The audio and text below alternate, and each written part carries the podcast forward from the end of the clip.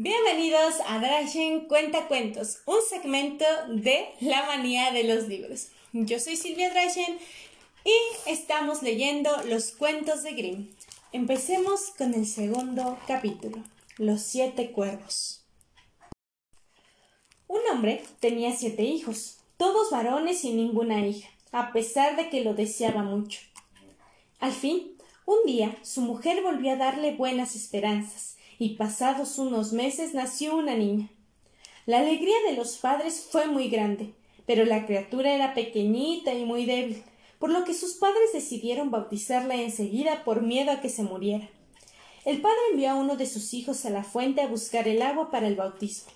Los otros quisieron ir a acompañarle y corriendo cada uno para llegar antes de que los demás, se les cayó el jarrón al fondo de la fuente. Sin saber qué hacer, no se atrevían a volver a casa. Al ver lo que tardaban, su padre se impacientó y dijo Seguro que estos diablejos estarán jugando sin acordarse del agua. Cada vez más angustiado por el temor de que la niña muriese sin bautismo, gritó en un arrebato de cólera Ojalá se volviesen cuervos. Apenas habían salido estas palabras de sus labios cuando oyó un zumbido en el aire, y al levantar los ojos vio que siete cuervos negros como la noche revoloteaban en el cielo. Los padres no pudieron reparar ya los efectos de la maldición y quedaron muy tristes por la pérdida de sus siete hijos. Solo logró consolarles la compañía de su hijita, que pasado el peligro de sus primeros días, fue haciéndose cada vez más hermosa. Durante muchos años no supo que había tenido siete hermanos, pues los padres se guardaron bien de mencionarlo, hasta que un día oyó cómo unas personas decían que ella era muy bonita, pero que tenía la culpa de la desgracia de sus hermanos. Muy disgustada, la niña fue a preguntar a sus padres si había tenido hermanos y qué había sido de ellos. Los padres no pudieron ya seguir guardando el secreto, pero le aseguraron que también ellos estaban muy afligidos desde entonces y que les gustaría volver a ver a sus hijos. De todos modos, la niña se sentía culpable y pensó que era su deber ir a buscarlos. No tuvo un momento de reposo ni de tranquilidad hasta que un buen día, sin decir nada a nadie, se fue por el mundo en busca de sus hermanos. Dispuesta a liberarlos, solo se llevó una sortija de sus padres como recuerdo, una hogaza de pan para matar el hambre, una jarrita de agua para apagar la sed y una sillita para sentarse cuando estuviese cansada. Así anduvo mucho, hasta muy lejos, casi hasta el fin del universo, y llegó al sol, que el sol era terrible y ardoso, y se comía a los niños pequeños.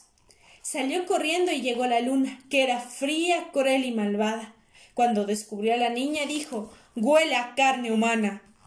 Escapó de allí a toda velocidad y se fue a las estrellas, cariñosas, sentadas en una sillita, la acogieron amablemente. El lucero del alba se levantó y dijo, mientras le daba una patita de pollo con esto podrás abrir la montaña de cristal. Al llegar a la montaña de cristal, como encontró la puerta cerrada, buscó en su pañuelo la patita, pero al desenvolverlo vio que estaba vacío. Había perdido el regalo de las estrellas.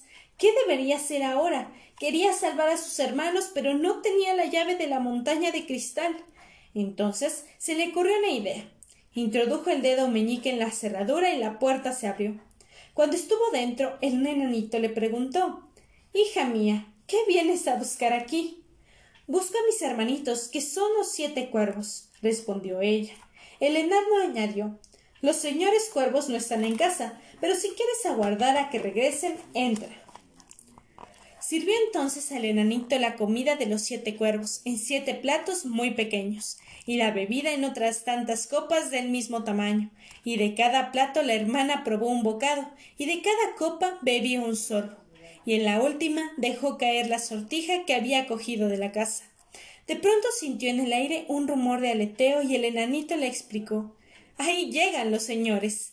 Así fue. Los cuervos entraron hambrientos y sedientos, buscando sus platos y sus vasos, y exclamaron uno tras otros ¿Quién ha comido de mi plato? ¿Quién ha bebido de mi vaso? Ha sido una boca humana. Cuando el séptimo vio al fondo de su copa, descubrió la sortija, la reconoció inmediatamente y dijo Ojalá haya sido nuestra hermana quien ha venido, pues quedaríamos desencantados. Cuando la niña, que escuchaba detrás de la puerta, oyó este deseo, entró en la sala, y en un instante todos recuperaron su figura humana, y después de abrazarse unos a otros, regresaron felices a su casa. Bueno, y este es el tercer, no, el segundo cuento de Drachen Cuentacuentos. Espero les haya gustado. Yo soy Silvia Drachen y nos vemos en un próximo Cuentacuentos.